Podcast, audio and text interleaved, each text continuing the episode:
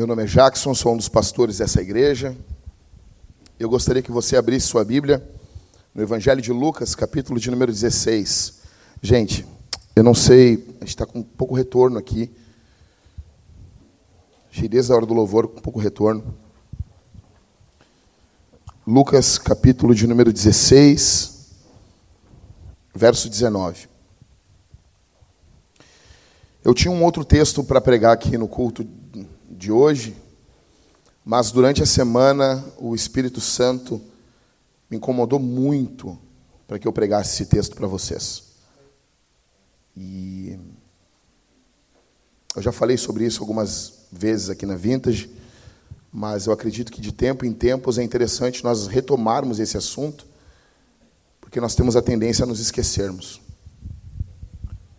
Lucas capítulo 16, o verso 19. Todo mundo achou? Peço que os crentes tragam a Bíblia para a igreja, tá bom, gente? Verso 19 diz: Ora, havia certo homem rico que se vestia de púrpura e de linho finíssimo e que se alegrava todos os dias com grande ostentação. Havia também certo mendigo chamado Lázaro, coberto de feridas, que ficava deitado à porta da casa do rico. Este desejava alimentar-se das migalhas que caíam da mesa do rico. E até os cães vinham lamber-lhes, lamber-lhe as feridas. E aconteceu que o mendigo morreu e foi levado pelos anjos para junto de Abraão. Morreu também o rico e foi sepultado. Verso 23. No inferno, estando em tormentos, o rico levantou os olhos e viu ao longe Abraão e Lázaro junto dele. Então, gritando, disse: Pai Abraão, tenha misericórdia de mim, e mande que Lázaro molhe a ponta do dedo em água e me refresque a língua, porque estou atormentado neste fogo. Mas Abraão disse: Filho, lembre-se de que você recebeu os seus bens durante a sua vida, enquanto Lázaro só teve males. Agora, porém, ele está consolado aqui enquanto você está em tormentos. E além de tudo, há um grande abismo entre nós e vocês, de modo que os que querem passar daqui até vocês não podem, nem os de lá passar para cá. Então o rico disse: Pai, eu peço que mande Lázaro à minha casa paterna, porque tenho cinco irmãos, para que lhes dê testemunho, a fim de que não venham também para este lugar de tormento. Abraão respondeu: Eles têm Moisés e os profetas, ouçam-nos. Mas ele insistiu: Não, pai Abraão. Se alguém dentre os mortos for até lá, eles irão se arrepender. Abraão, porém, lhe respondeu: Se não ouvem Moisés e os profetas, também não se deixarão convencer, mesmo que ressuscite alguém dentre os mortos. Tua graça, Senhor, para ministrar a tua palavra aqui nessa manhã.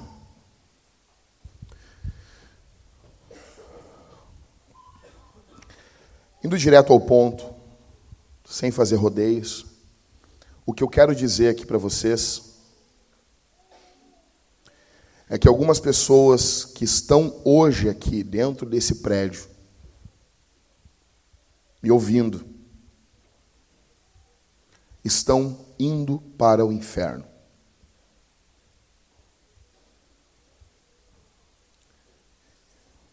E a primeira primeiro argumento mental que fazemos quando ouvimos uma uma frase como essa é que isso é para outra pessoa. Algumas pessoas aqui que quando ouvem eu dizendo isso, negam dentro do seu coração, dizendo não, isso não é para mim. Essas pessoas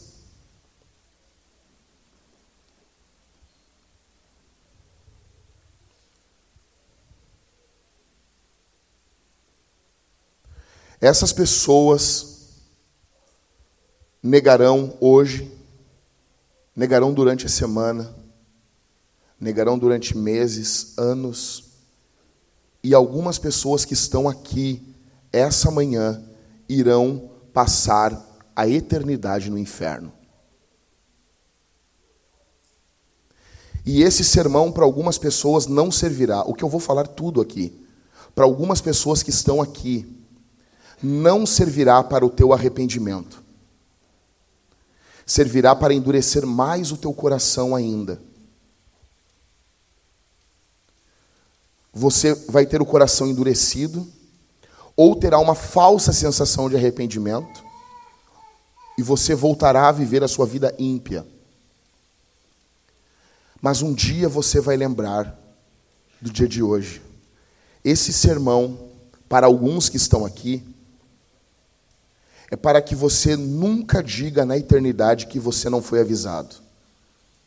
Esse sermão vai servir apenas para que você se lembre. Para outros, esse sermão que eu vou falar para vocês vai servir para que você se arrependa dos seus pecados e creia em Jesus. Alguns que estão aqui, que estão indo para o inferno, Jesus tem intenção de salvar você. O texto que nós lemos aqui é terrível. Jesus fala abertamente sobre o inferno. Abertamente. Chega um momento, deixa eu dizer uma coisa para vocês. O inferno é um momento em que Deus diz basta. E todos nós temos esse momento, e Deus também tem. Chega um momento, se você ler a Bíblia, se você ler a Escritura, você vai ver isso desde Gênesis. Existem momentos em que Deus diz não. Não, não vou ouvir não irei perdoar. Jeremias capítulo 15. Deus diz: Não perdoarei esse povo, Jeremias, ainda que tu e mais pessoas intercedam por esse povo. Eu não irei perdoar esse povo. Pecaram tanto, abusaram tanto da graça de Deus, que Deus diz: basta não perdoarei. Chega um momento na vida de Saul que Saul peca tanto contra o Senhor e ele se agarra no manto de Samuel e Deus, por intermédio de Samuel, se vira, Deus ali usando a boca de Samuel fala: "O teu reino, o reino foi rasgado da tua mão" e o Senhor entregou ao teu próximo que é melhor do que tu. Deus disse basta para Saul. E ainda que ele insistisse, a Bíblia fala de Esaú também. Ainda que Esaú insistisse com lágrimas, Deus disse basta. Provérbios, capítulo 1 e verso 24, Deus diz: quando vier o terror sobre vocês, eu zombarei. Eu vou rir. Escute isso, gente. Esse texto é ignorado por nós. Vindo o vosso terror, vindo o vosso pavor, eu, Senhor, rirei de você. É Bíblia. É Deus falando.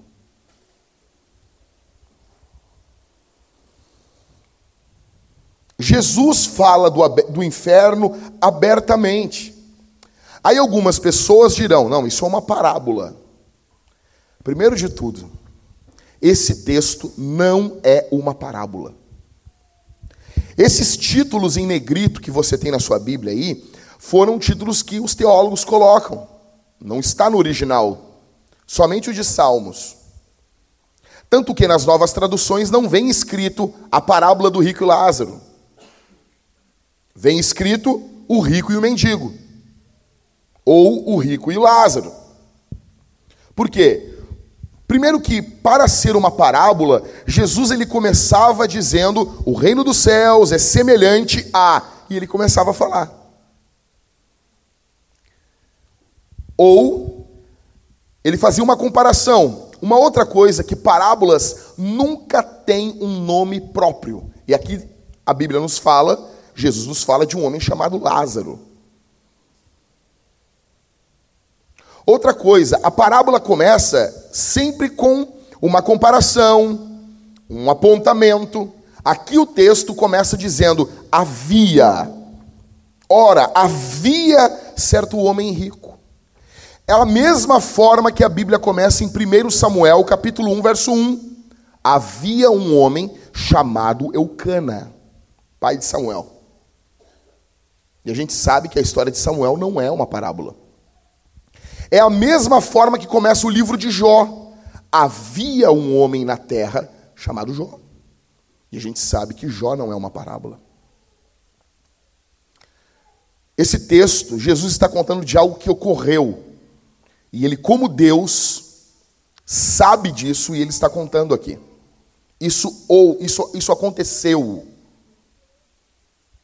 Esse homem que está atormentado aqui no inferno está atormentado até hoje. Nesse momento, ele está no inferno sendo atormentado. Uma coisa que precisa ficar claro aqui é que quem está falando sobre o inferno aqui é Jesus.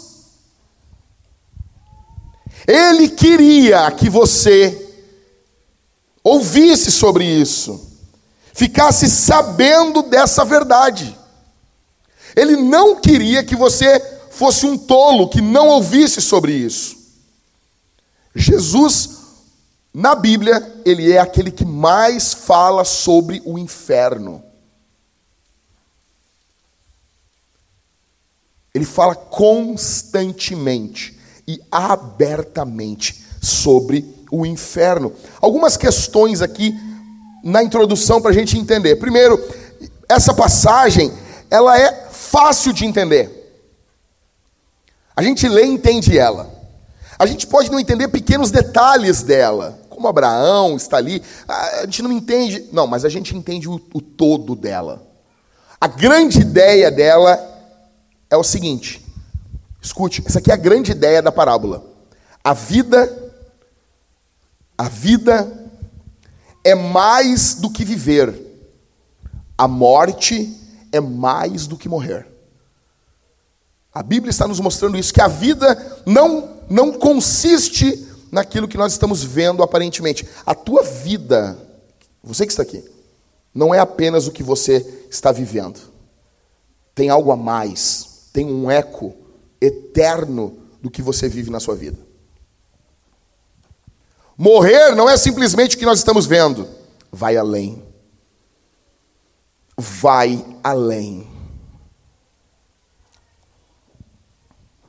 Uma outra coisa que essa parábola nos mostra é que a morte alcança todos. O texto está falando de um rico e de um mendigo. Ambos morreram. Não importa quem você é. Não importa a posição social que você e eu ocupamos. Não importa o dinheiro que temos.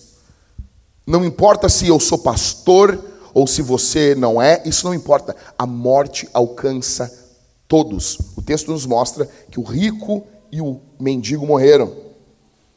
Outra coisa que o texto nos mostra é que o rico valorizou a sua alma. Só que ele valorizou a sua alma tarde demais. Precisamos saber que temos uma alma. E precisamos valorizar isso hoje, agora. Outra coisa que esse texto nos mostra é que o rico passou a valorizar depois da morte, coisas que ele desprezava. O mendigo passou a ter valor para ele, sua família passou a ter valor para ele. Uma outra coisa que esse texto nos mostra é que o rico passou a entender algo que ele não entendia após morrer. Ele entendeu só que ele entendeu tarde demais. O texto mostra que um dia todos entenderão. Talvez você não entende hoje, mas fique tranquilo, mais cedo ou mais tarde você vai entender. Talvez seja tarde, mas você vai entender. Todos um dia ficarão de frente com a real condição da sua vida, quem eles de fato são. Uma outra coisa que esse texto mostra é que o rico valorizou missões tarde demais. Ele está no inferno e ele está querendo que Abraão envie Lázaro em missões para pregar para os seus irmãos. Ele tem um desejo missionário quando ele já está do outro lado da eternidade. Ele quis fazer missão tarde demais. O inferno é a verdade, conhecida tarde demais. Uma outra coisa que o texto nos mostra é que não há incredulidade após a morte. Não há. Não existe. Pois bem, olhe comigo esse texto. Alguns terrores Jesus nos apresenta aqui, e Ele quer que você preste atenção nisso. O primeiro está no verso 23. A Bíblia diz: No inferno, estando em tormentos, o rico levantou os olhos e viu ao longe o primeiro terror do inferno é um terror para os olhos. Pergunto, quais são os maiores terrores que você já viu? Você já viu alguém sendo morto? Eu vi. Eu já vi algumas pessoas morrendo na minha frente. Você já viu alguém sendo morto? Você já viu algum estupro? Você já viu algum assassinato? Você já viu algum homem espancando uma mulher? Você já viu algum terror? Escute isso algum, algum, alguma maldade, isso te trouxe pavor? Escute aqui. Esse, isso que você viu não se compara ao que será o inferno. A Bíblia está nos dizendo que os olhos continuarão funcionando no inferno. Olhos que poderiam em vida ter lido a Bíblia, olhos que em vida podiam ser ter sido usados para olhar para aquele que sofre, olhos que poderiam ter sido usados para a glória de Deus, mas esses olhos em vida foram usados para o mal. Deus deu olhos para muitos aqui, e muitos têm usado os seus olhos para o mal. Você tem usado mal os seus olhos. Eu venho aqui como um profeta de Deus. Eu não venho aqui para brincar com você. Eu não sou teu amigão. Eu não sou teu parceirão. Eu sou teu pastor e darei conta da tua alma, como diz a Escritura. E alguns aqui, pela forma que têm lidado com os seus olhos, estão indo ao inferno.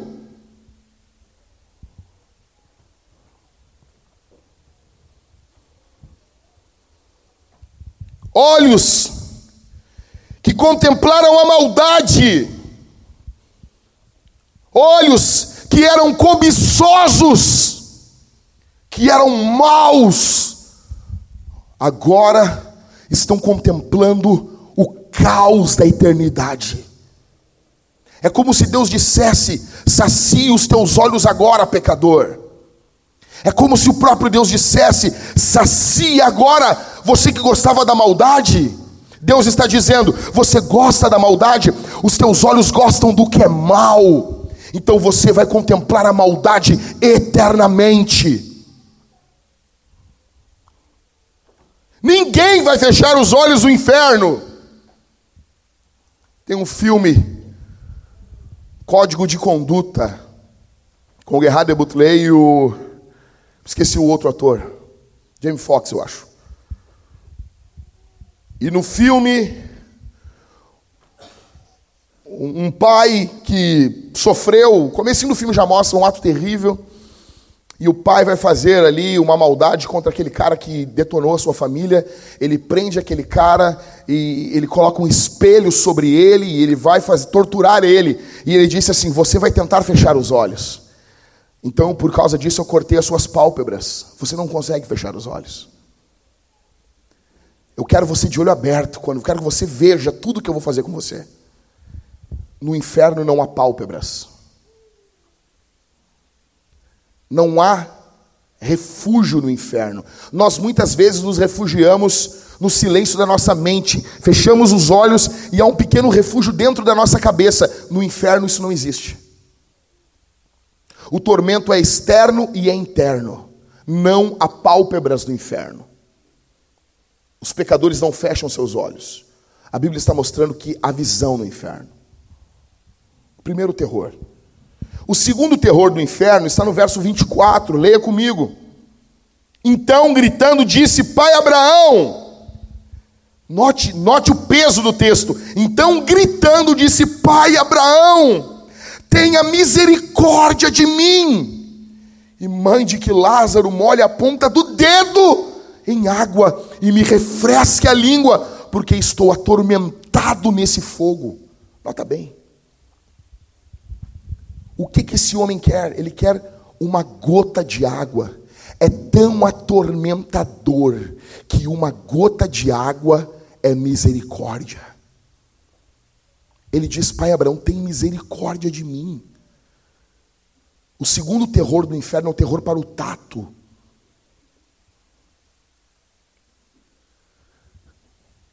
A Bíblia está nos dizendo que no inferno não haverá misericórdia.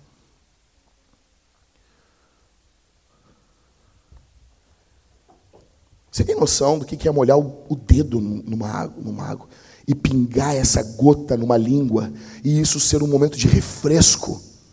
Você tem noção? Eu tive um vizinho na minha infância que ele esteve no incêndio das lojas Renner, na Otávio Rocha, no centro de Porto Alegre. Os mais novos não sabem disso. Aquelas lojas, Renner na esquina da Otávio Rocha com a Doutor Flores no centro de Porto Alegre, ela foi destruída pelo fogo. Eu não me lembro se são anos 70 ou 80. Minha mãe está aqui, ela se lembra. Nós tínhamos um vizinho que ele trabalhava nas lojas Renner. E ele enlouqueceu com o que ele viu lá dentro. E ele ficou louco. Ele ficou louco. Eu me lembro, ele era louco. Porque ele viu o terror de um incêndio. Ele enlouqueceu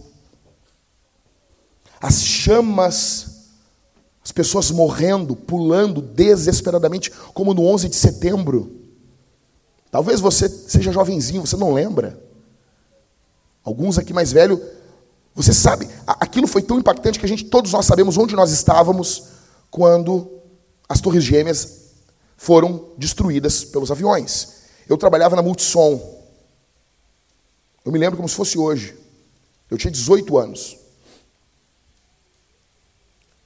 E eu me lembro que entraram rápido e disseram: Ei, ei, ei, ei, ligue a televisão, está acontecendo alguma coisa muito séria. Ligamos a televisão, os repórteres estavam perdidos, e eu me lembro que um dos repórteres disse assim: Ah, você está vendo aí um replay do que aconteceu há pouco tempo atrás.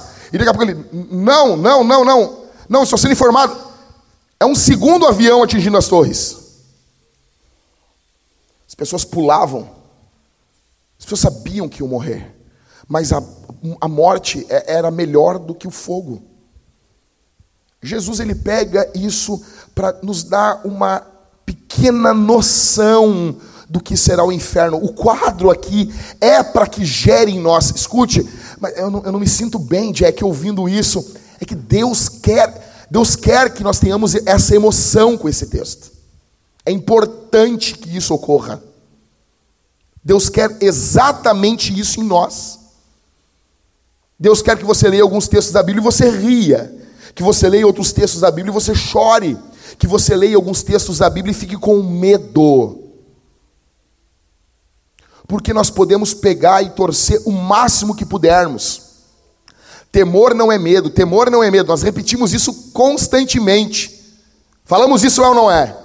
Falamos isso a vida toda. Isso é mentira. Temor é medo, sim. Deus quer que você tenha temor, sim, que você trema, que você esteja diante de algo que é maior do que tu.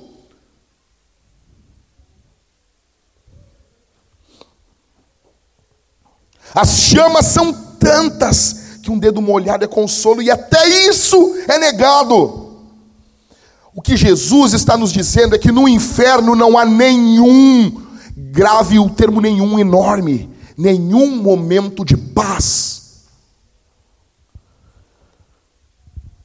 Se você está aqui e você vive uma vida dupla, entenda que é para você que eu estou falando. Você está indo ao inferno.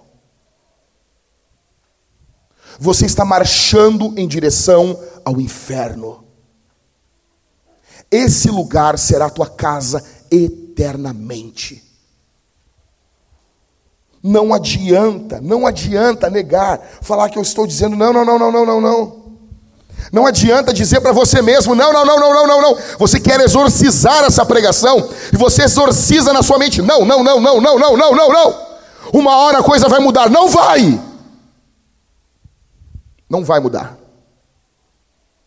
Para muitos que estão aqui pode mudar, mas para outros não. Você vai continuar com a sua vida medíocre tratando Deus como um bibelô, tratando Deus como um, pendente na sua vida. E você está indo para esse lugar.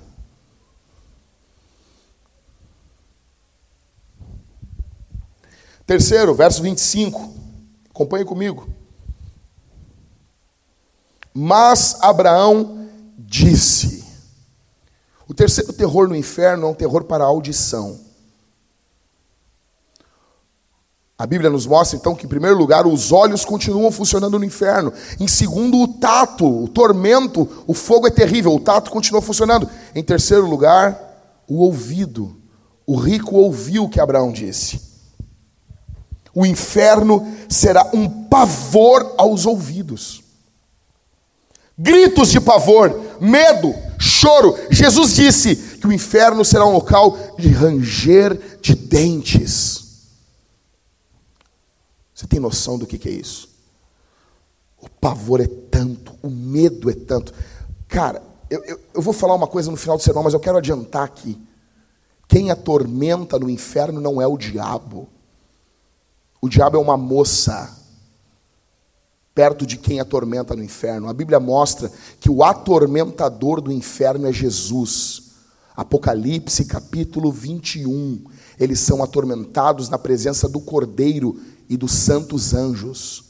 Quem atormenta o inferno, quem causa o pavor no inferno, é o Cristo e os anjos de Deus.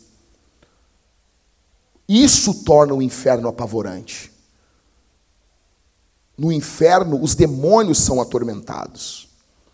Essa visão de quem atormenta no inferno são os demônios é uma visão católica, portanto, uma visão antibíblica. Você imagina? Quais são os piores gritos que você já ouviu? Quais são os piores sons que você já ouviu em toda a sua vida? Você já ouviu algum pedido de socorro? Você já ouviu? Eu me lembro como se fosse hoje. Eu estava casado mais ou menos uns dois anos. E nós estamos chegando em casa de um culto. Estava frio, ventando muito. E quando estamos entrando na nossa rua, minha esposa e eu, vimos todos os nossos amigos juntos, os irmãos da igreja, desesperados, e nós chegamos próximo, e tinha uma casa muito pequena, uma mãe com dois filhos, faltou luz,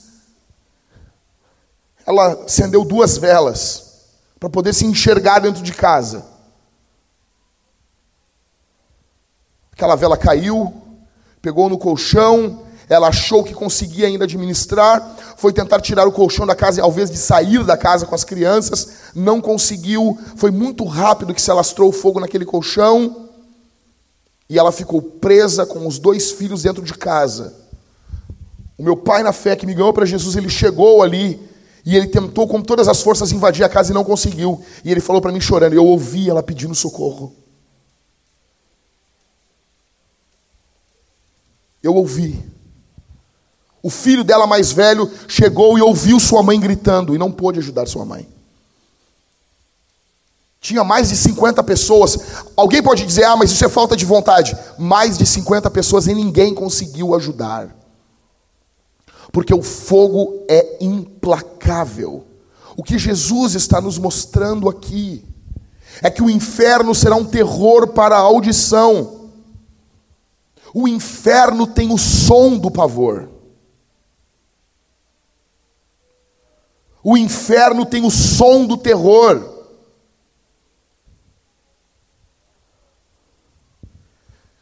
E eu falo, falo, falo, e você continua negando o que é para você.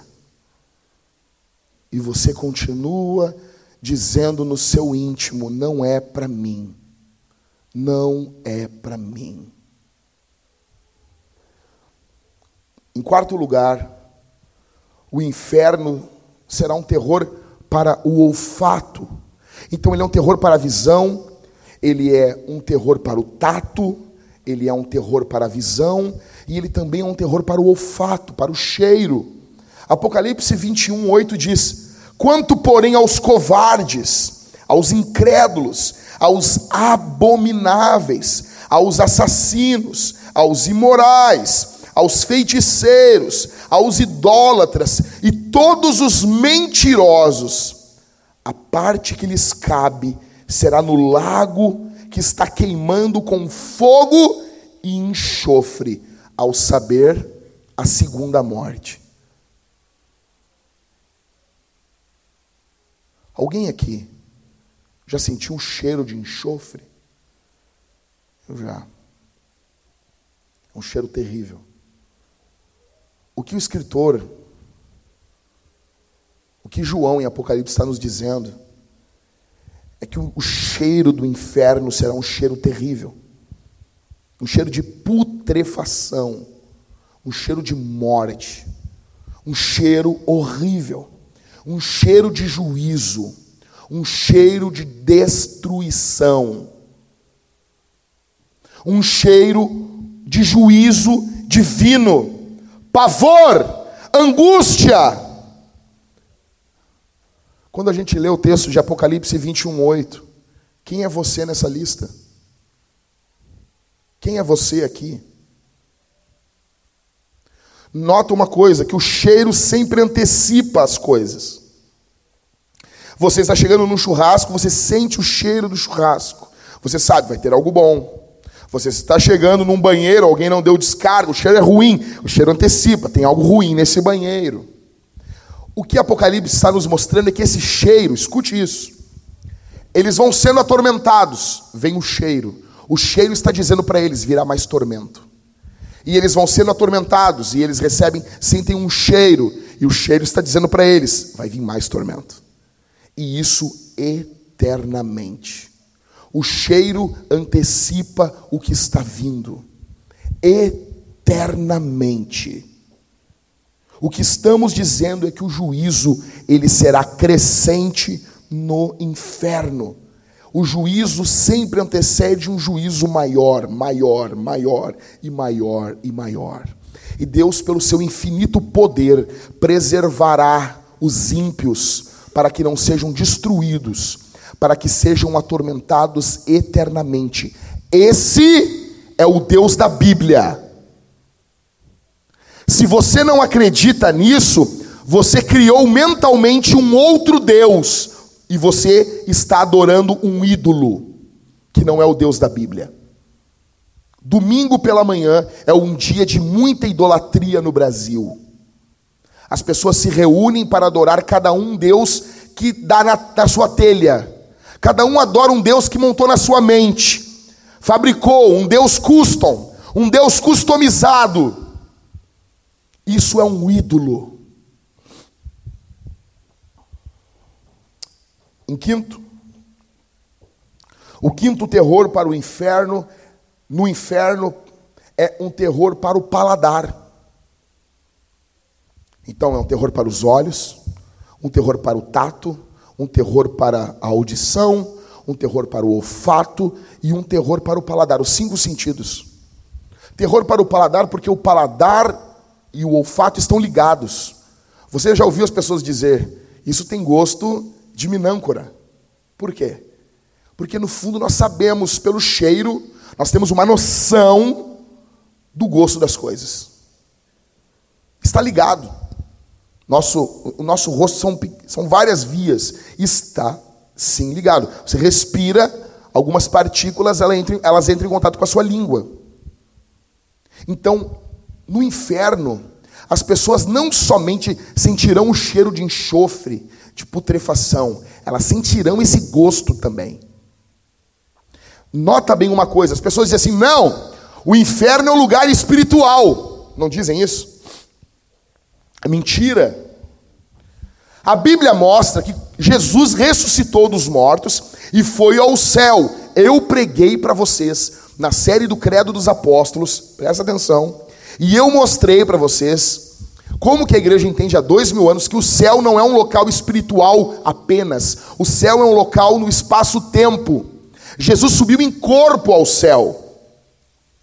Os santos, os que estão em Cristo, ressuscitarão para irem para a eternidade, para a Nova Jerusalém.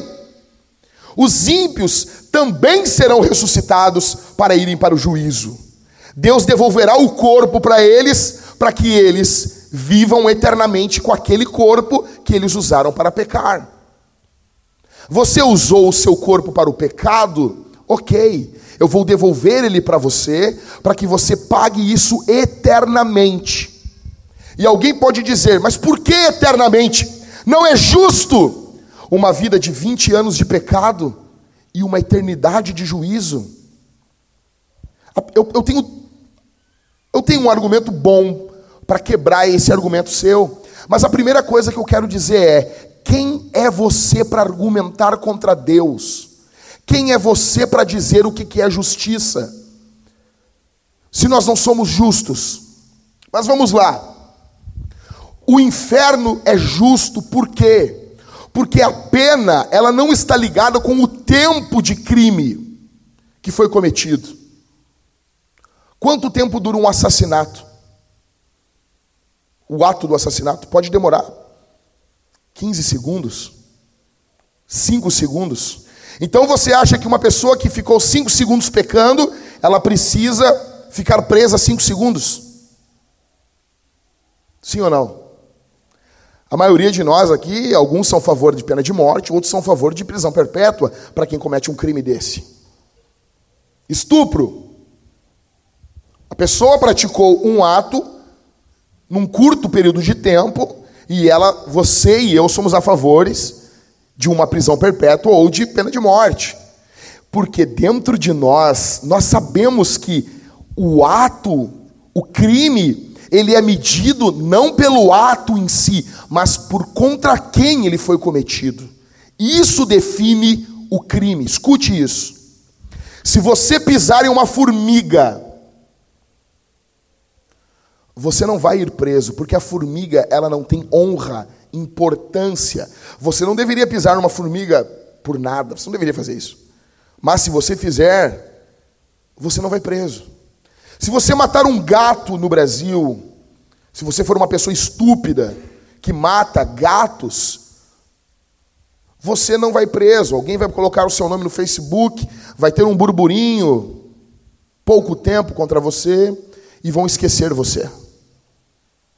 Mas se você matar uma criança, você vai preso. Porque uma criança, ela tem mais valor do que um gato e do que uma formiga. Ou seja, o crime é o mesmo, mas contra quem ele é dirigido define o tamanho da pena. E o pecado, ele é um crime contra a glória de Deus, e a glória de Deus é eterna, portanto, a pena é eterna. Você sabe que é assim. Você e eu vemos criminalidade e nós queremos justiça. Deus colocou dentro do nosso coração um senso de que o inferno é correto. Você e eu sabemos disso.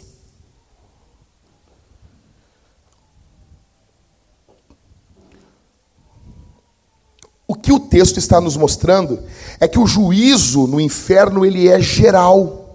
Você nota isso? Ele é completo. Ele é total.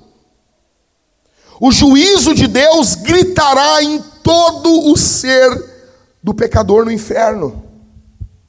Eu pergunto: Quanto tempo você acha que ainda tem? Em sexto,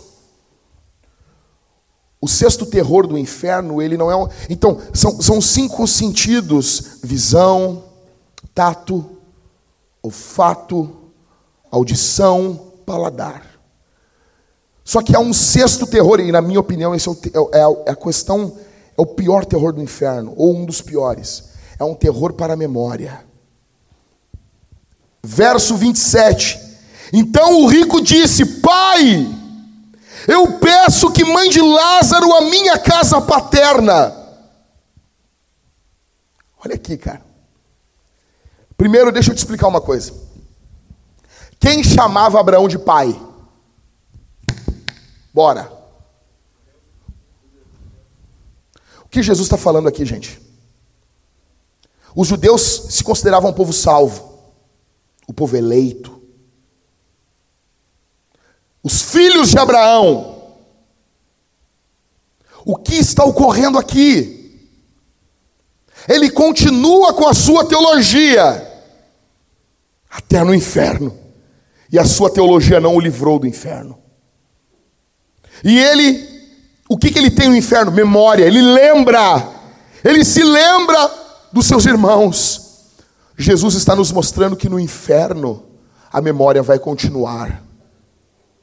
Jesus está nos mostrando que no inferno teremos lembrança, teremos tristes lembranças, tristes recordações. Esse dia que está acontecendo hoje, esse sermão será lembrado eternamente, ou com o povo dos remidos, com os remidos do Senhor, ou com aqueles que estarão em juízo eterno diante do Cordeiro, irado contra eles eternamente. Jonathan Edwards dizia que Deus virá contra os pecadores com tanta força e não haverá nada, nada que segure o peso de Deus. Não haverá nada. Alguns dos que estão aqui nessa manhã, alguns de vocês que estão me ouvindo, vocês estão nas mãos de Deus, do mesmo jeito que um homem segura um verme sobre brasas. E esse homem está cada vez aumentando mais o seu nojo desse verme. E em algum momento muito rápido, esse homem tirará a sua mão e o verme cairá no fogo o chão, o chão pode se abrir e você ser engolido pelo inferno vivo, como ocorreu no Antigo Testamento. Virá tão rápido, será tão rápido que você nem vai notar quando vier aconteceu. Você não teve tempo para se preparar, você não foi avisado minutos antes. Alguns que estão aqui estão na iminência, não há nenhum sinal, ninguém avisou, estão há horas de morrer, há semanas de morrer, há meses de morrer. Nós estamos perto da morte, você e eu. Me escute aqui essa manhã. Não importa o quanto você negue, se você não recorrer a Jesus, é ao inferno que você está indo. Você pode enganar sua esposa. Você pode enganar a igreja. Ei! Você pode continuar enganando tua mulher. Deus sabe quem você é. E Ele vai tirar a tua máscara.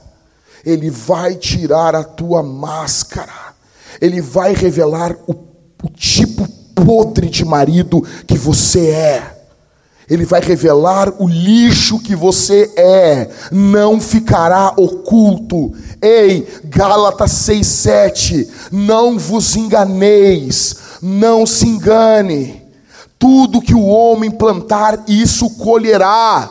Ei, minha irmã, ei, minha irmã, você que age como uma ímpia, você que usa o teu corpo para chamar a atenção de homens, você que é lasciva, você que tem uma mente pervertida, nojenta, Deus conhece você.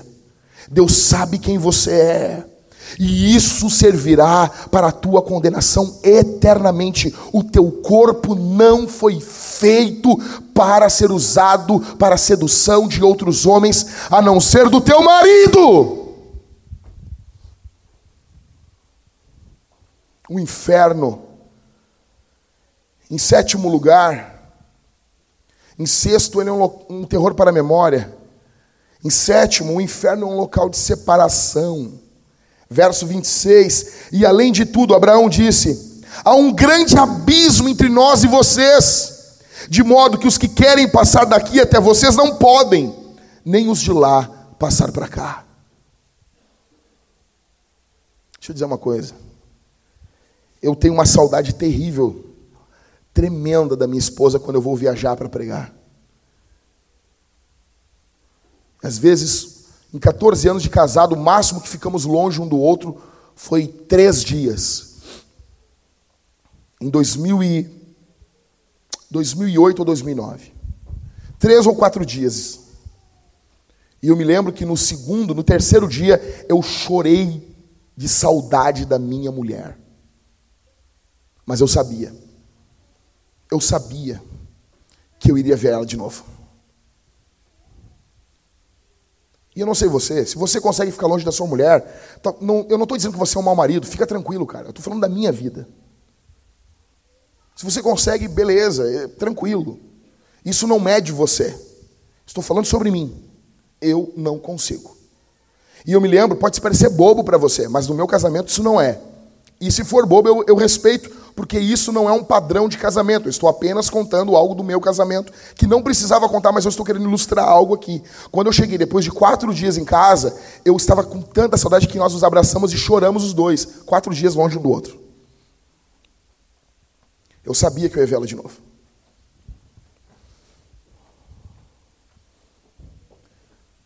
Só que o que ocorre é que nesse texto aqui, pessoas estarão no inferno e sentirão saudade eterna. Saudade eterna de familiares que nunca mais verão, porque eles estão com o Senhor. Sentirão saudade eterna. Porque não verão o Senhor. Ei, e se há alguma criança aqui no recinto, eu quero dizer para vocês o que Jonathan Edwards disse para as crianças quando pregou o seu sermão Pecadores nas mãos de um Deus irado. Crianças que estão aqui, me escutem. Jonathan Edwards disse isso. E vocês, crianças, que não se converteram, não sabem que estão descendo para o inferno, a fim de suportar a ira terrível daquele Deus que hoje está irado com vocês dia e noite. Existem crianças no inferno. Você que ri do teu pai e da tua mãe. Eu não sei até onde esse áudio vai. Mas você, criança que ri e zomba do papai e da mamãe, ri com os amiguinhos do colégio, ri do papai, faz brincadeira, zomba da mamãe. A mamãe é uma bobona, não entende nada como você entende. Criança, você está indo ao inferno.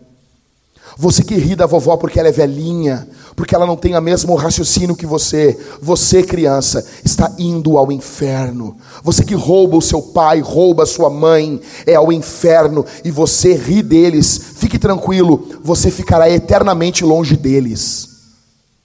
Não ria, não tire, não brinque, não fique rindo como seu pai e a sua mamãe fossem bobos. Você que despreza a mamãe, a, o, o, o papai e a mamãe, você ficará eternamente longe deles.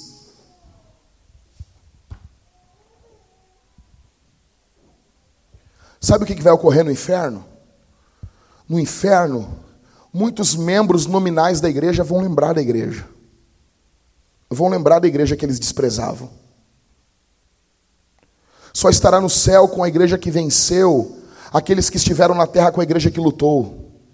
Vou repetir. Só estará no céu com a igreja que venceu aqueles que estiveram na terra com a igreja que lutou.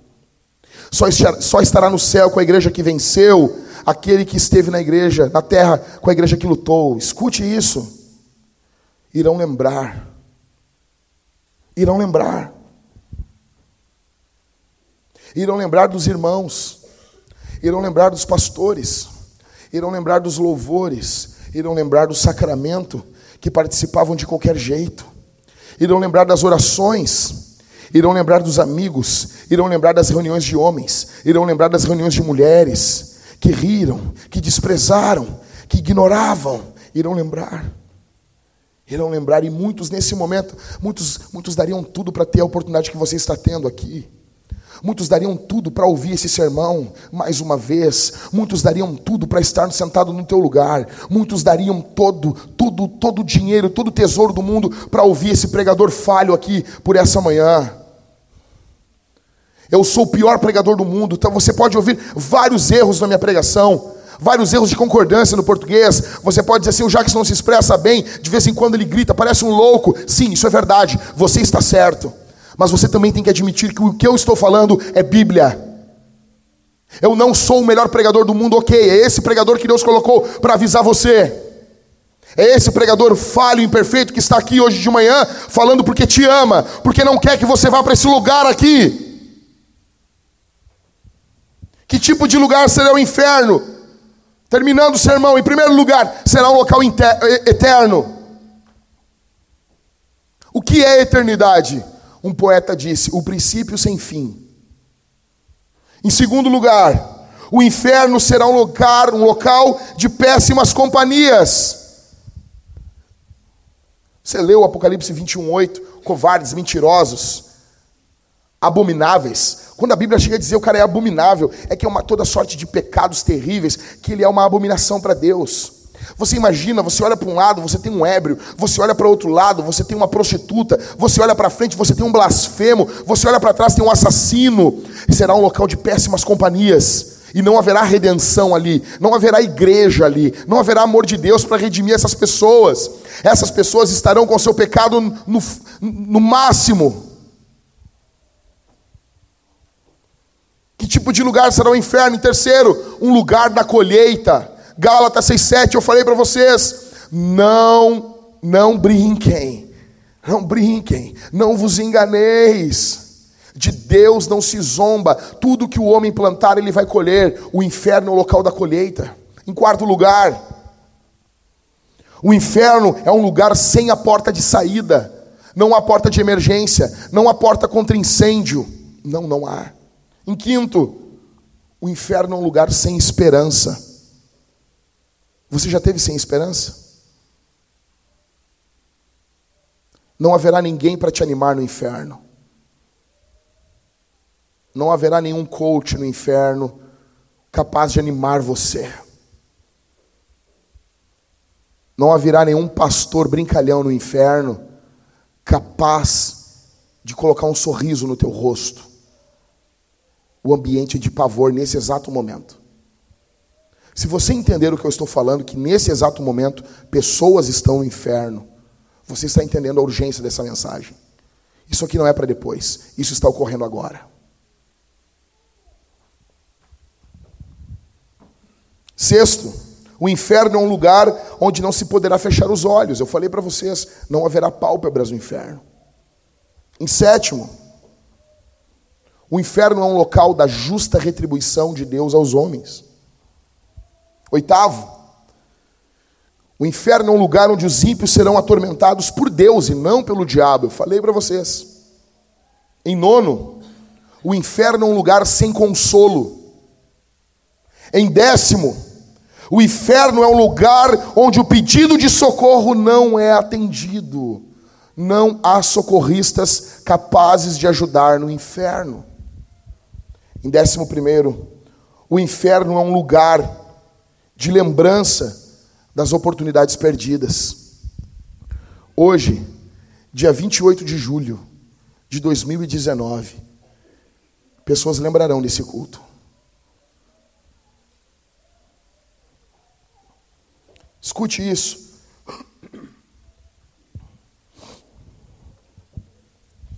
Algumas pessoas acreditam aqui, que estão aqui hoje, elas acreditam assim. Não, mas Deus é amor.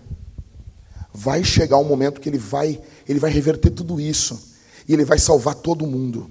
Algumas pessoas pensam assim, e você aposta todas as suas fichas nisso.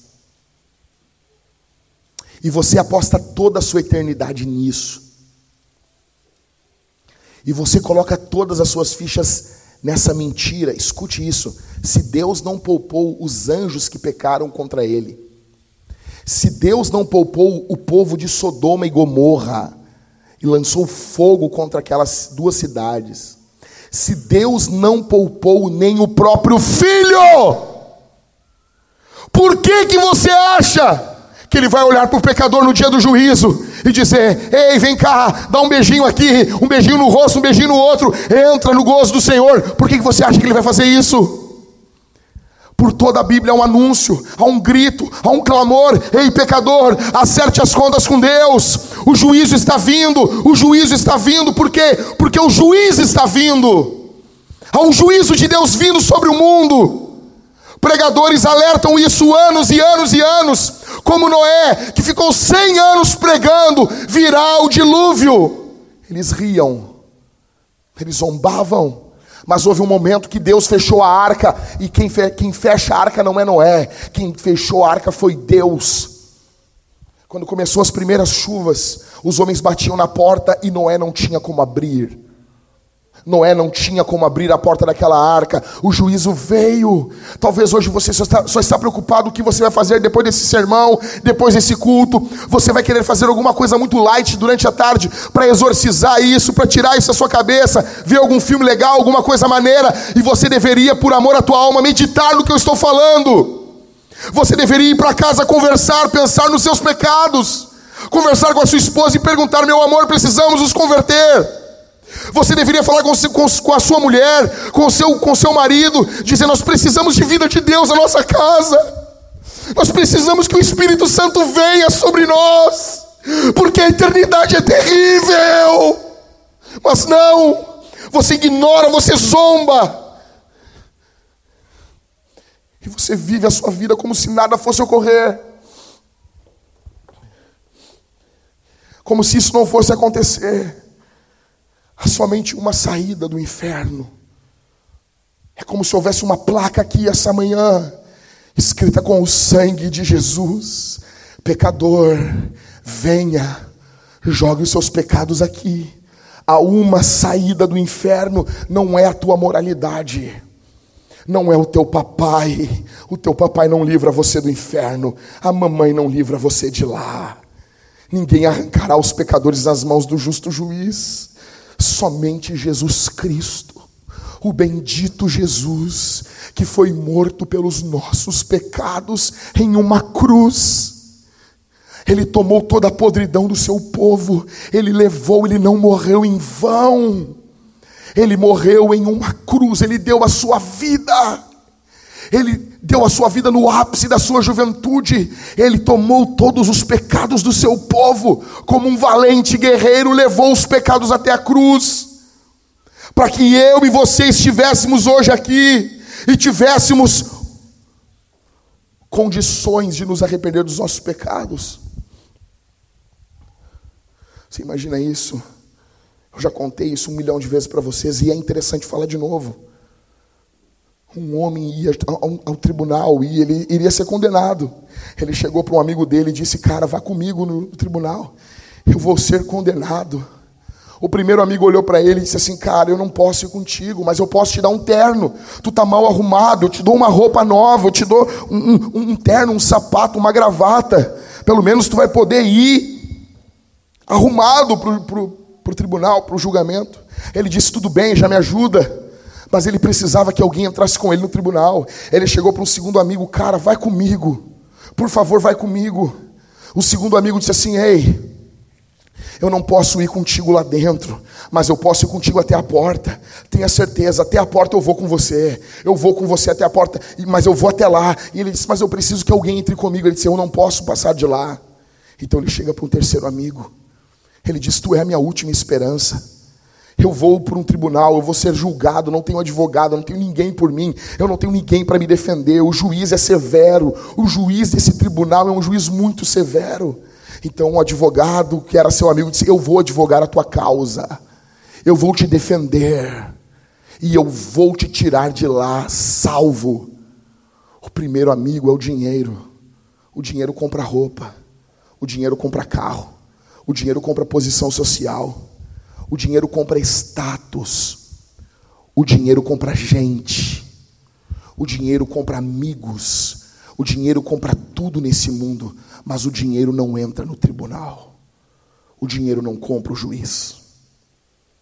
O dinheiro não, não suborna. Esse juiz não é movido pelo dinheiro. Esse juiz é movido pela justiça. Então o primeiro amigo não serve.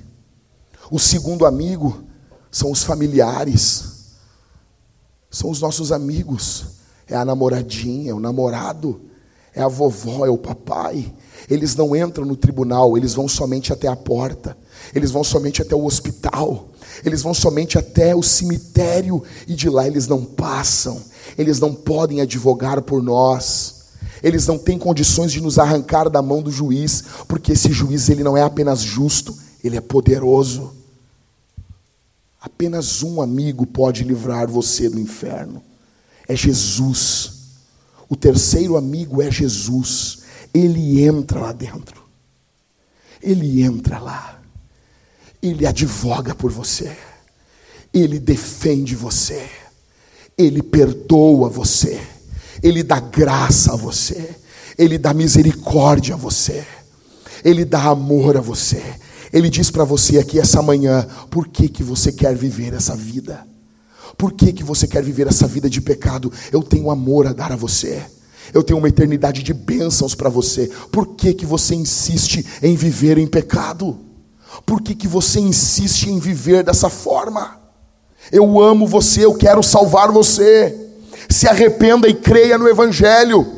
Arrependa-se dos seus pecados aqui essa manhã se arrependa, abandone os seus pecados, vire as costas. Você sabe o que você está fazendo. Enquanto eu estou pregando, o Espírito Santo está martelando na tua cabeça.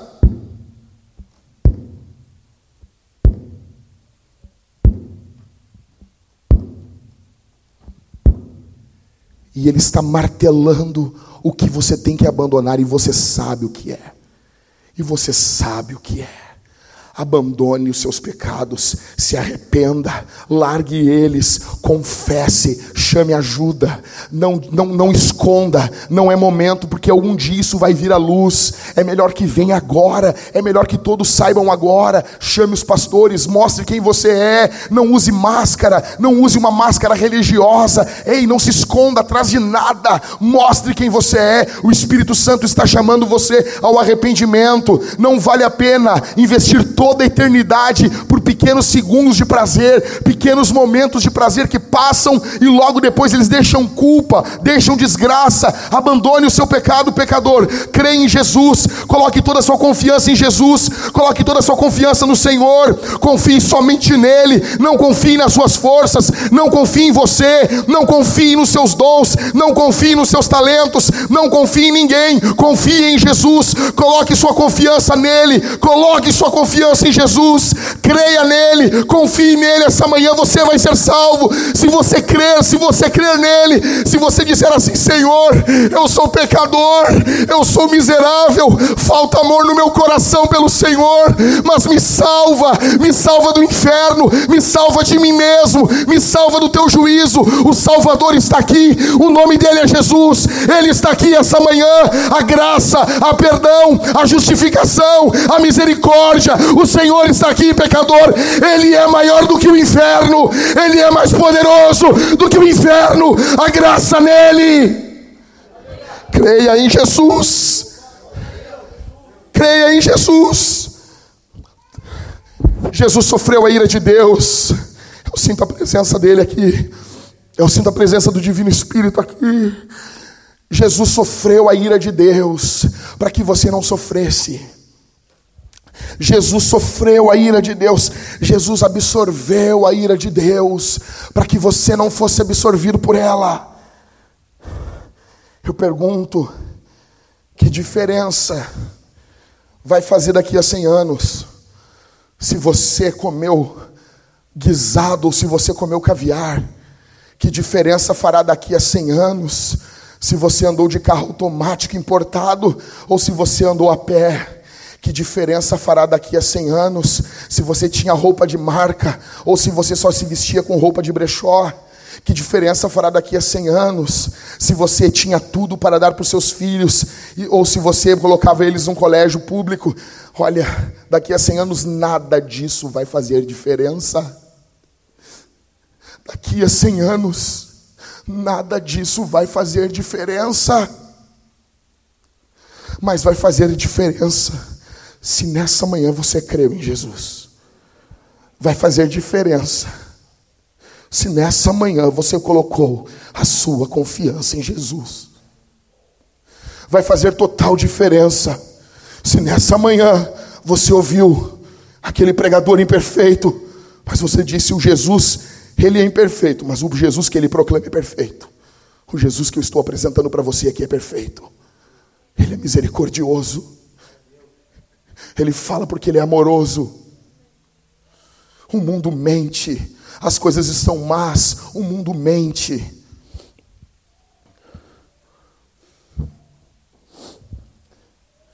Jesus sofreu toda a justa ira de Deus para que você não sofresse. Eu pergunto quanto tempo de, de vida você ainda tem.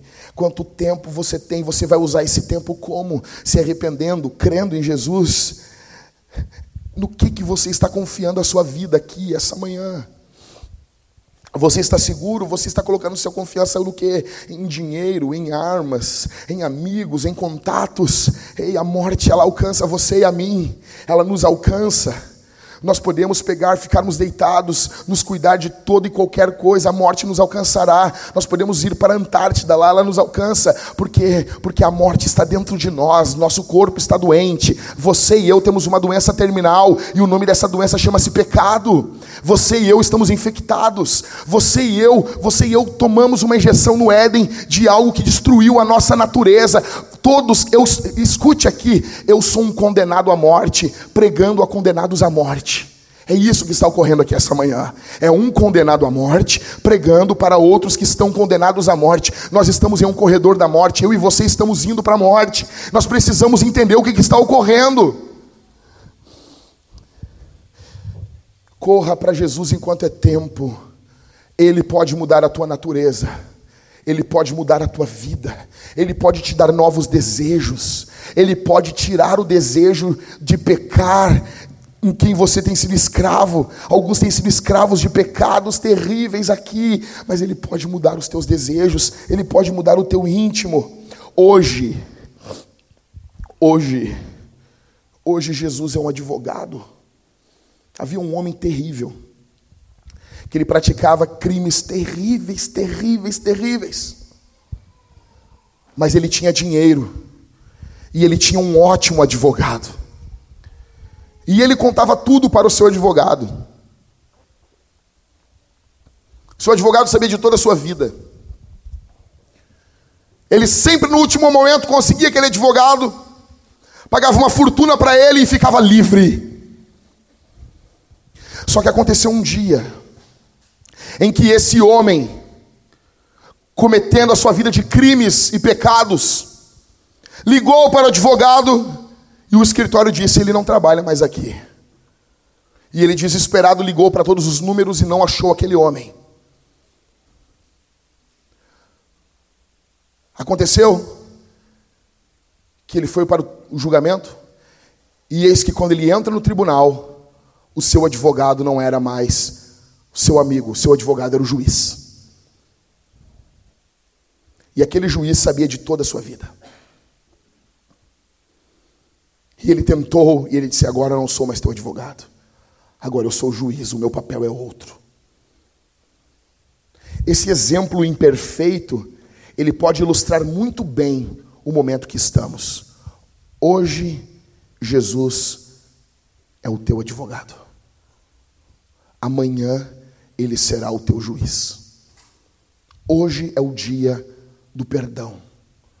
Não é em casa, não é amanhã. Os homens que estavam na conferência da Cavalo Branco viram, Rodrigo, quando o tom começou a bater no ferro, o ferro só se dobra quando ele está quente. E agora você está quente pela palavra de Deus. Quando você sair daqui, você vai esfriar. E você vai racionalizar o que eu falei. E você vai pensar, não é bem assim. E o diabo terá ganho. Agora é o momento. Agora é o momento da conversão. Não é amanhã o momento da, da, da confissão. Não me ligue amanhã, eu não vou falar com você. É hoje.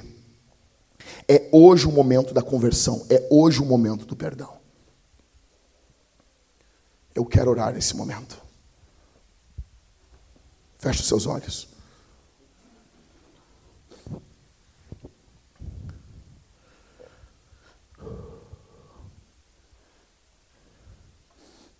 Nós vamos responder esse sermão. Feche seus olhos nós vamos responder esse sermão. Nós vamos responder. Nós vamos nos arrepender dos nossos pecados.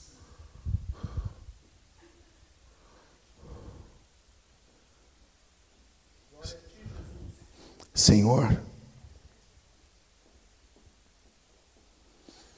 Senhor, eu sou um pregador imperfeito mas a tua palavra é perfeita. Toca o teu povo aqui essa manhã e mostra a urgência,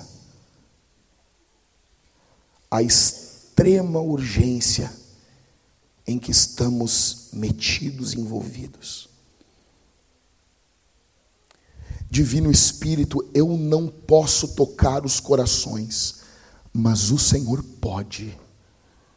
O Senhor pode. O Senhor pode. Em nome de Jesus. Converte, transforma, quebranta, muda. O Senhor pode converter, pode transformar o coração desses irmãos que estão me ouvindo a fim de que eles não vão para esse lugar de tormento. Salva, coloca amor dentro do coração deles.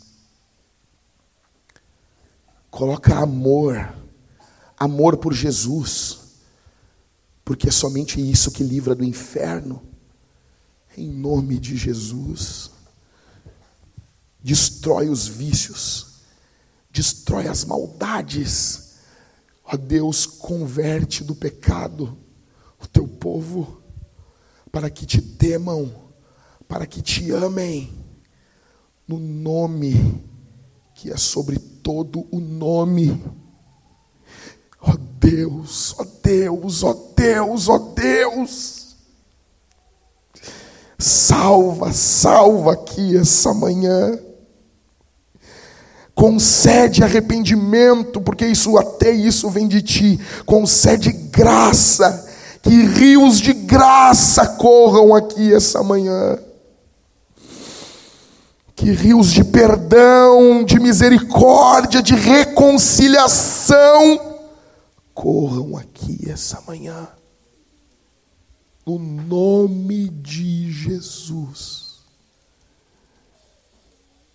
No nome de Jesus. No nome de Jesus.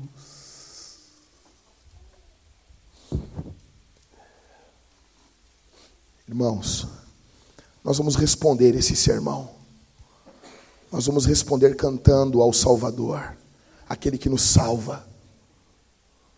Nós vamos cantar para anjos e demônios ouvirem que Jesus Cristo é aquele que nos salva.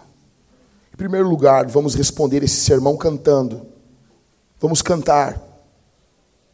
Deixamos quatro louvores por último para um propósito, para que o louvor do final seja uma resposta à pregação.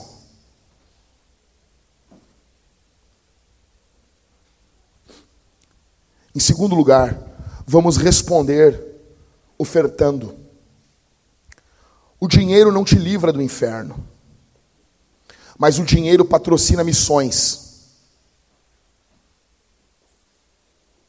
O dinheiro aqui vai patrocinar missões. Nós queremos alcançar pessoas não alcançadas e não faremos missões depois da morte. Missões é algo que fazemos hoje.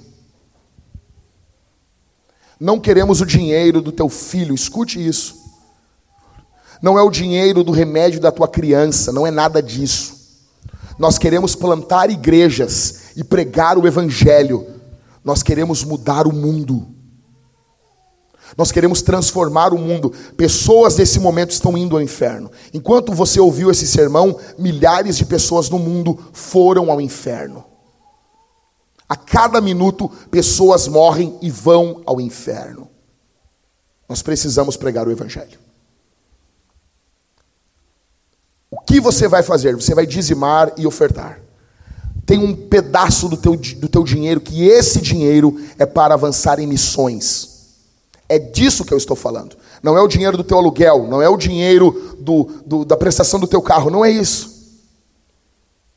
Deus te deu um dinheiro, um salário, e uma parte desse salário é para os propósitos de Deus e não para os teus propósitos. É para os propósitos de Deus no mundo. E muitos de nós roubamos de Deus. Porque pensamos que Deus é um pai bonachão, um papai Noel, e que os propósitos dele que se danem. O que importa são os meus propósitos. O que importa é uma TV de LED nova. O que importa é um carro sempre novo. Não. Deus tem os seus propósitos. Você vai ofertar com, com vontade, com alegria, porque que você quer que pessoas ouçam o Evangelho. Pessoas do outro lado do mundo estão ouvindo esses sermões. Você tem noção disso? Pessoas do velho continente, lá em Portugal, estão ouvindo isso. Pessoas de fala portuguesa na África estão ouvindo. Sermão, constantemente africanos entram em contato comigo, falando que estão ouvindo esses sermões. Povos de fala portuguesa. Colônias de brasileiros no Japão estão ouvindo esses sermões. Nós queremos plantar igrejas, plantar uma igreja em Canoas o ano que vem. Nós precisamos ter uma mentalidade missionária no dinheiro. Você vai ofertar com vontade aqui não para ganhar nada. A salvação é de graça. Você não compra o céu. Nada, nada da terra pode comprar o céu. Você usa os seus recursos para que o reino de Deus avance nesse mundo. Em terceiro lugar, nós vamos responder esse sermão ceando. Eu falei semana passada para um casal: quando você não ceia, você está confessando: eu não tenho parte com Cristo. Você está confessando: eu sou do maligno. Mas quando você ceia em pecado, você atrai juízo contra você. E daí você diz assim: Jack, o que, que sobra? Só sobra uma coisa: que o que a Bíblia diz. Examine-se, pois, o homem a si mesmo, e depois coma do pão e beba do vinho. Você vai se examinar. E você vai rodar no exame, todos nós rodamos. Mas você vai se arrepender e abandonar o seu pecado. O que não pode acontecer é você participar da ceia agarrado no seu pecado. Você vai atrair juízo. Então você diz: então não vou participar da ceia. Quando você não participa da ceia, você está dizendo para o mundo: eu não sou de Cristo. Porque Jesus disse: aquele que não come e não bebe não tem parte comigo. Só tem uma saída. No culto só tem uma saída. Por que, que nós temos ceia todos os domingos? Por quê? Você nunca. Não é porque é bonito. É porque nós sempre terminamos o sermão em arrependimento para o bem da tua alma. Inevitavelmente, você não tem escolha. Você só tem uma saída, que é Jesus. Você não tem onde se apoiar. Então nós responderemos ceando, ofertando e cantando. A ceia para aqueles que são membros de qualquer igreja. Se você não é membro da nossa igreja, mas você é membro de uma outra igreja, você é convidado a participar da ceia. Se você está em pecado, confesse o seu pecado. Se você pecou contra a sua mulher, confesse para a sua mulher. Se você pecou contra o seu marido, confesse para o seu marido. Se você quer pedir perdão, é o momento, é agora, para algum irmão. Nós vamos orar. Você vai ofertar ou aqui no gasofilácio ou nos cartões lá atrás. Tanto importa, tanto faz, porque nós queremos que o reino de Deus avance. E nós mandamos dinheiro para um missionário na Europa por intermédio de cartões. Estamos ajudando oficialmente. Mandamos os primeiros 100 euros para o pastor Rafael Ribas. É pouco, mas é um começo. Nós estamos alcançando uma parcelinha lá na Europa. E isso vem do teu dinheiro. Isso vem da tua oferta. E vamos cantar, porque Jesus livra do inferno e Ele é todo poderoso. Vamos ficar de pé? Feche os olhos. Vamos orar de novo. Eu quero orar por você.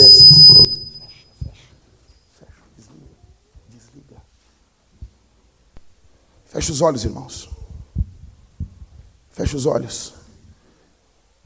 Eu vou orar, nós vamos cantar, você vai participar da ceia. Os irmãos da ceia já podem vir vindo para frente. Os irmãos que vão resolver a questão da oferta também, venham, já venham, venham. Vamos trabalhar, irmãos. Eu peço que você ore pelos irmãos, feche os seus olhos. Se você quiser pedir perdão para alguém, você é livre. Você não está preso no seu banco, você pode se levantar e pedir perdão. Senhor, eu oro pelo teu povo nesse momento. Eu oro pelo teu povo, no nome de Jesus. Que o teu povo que vai responder esse sermão seja impactado por esse sermão. Ao ofertar, que o coração deles oferte junto, não seja apenas dinheiro, mas venha um pouco deles, da vida. Que quando vierem participar do sacramento aqui na frente, venham participar do sacramento com esperança de comer e beber do Senhor e serem fortalecidos na caminhada. Que em nome de Jesus, quando cantarem, cantem como os remidos de Apocalipse, que cantavam com todas as suas forças. Em nome de Jesus, em nome de Jesus.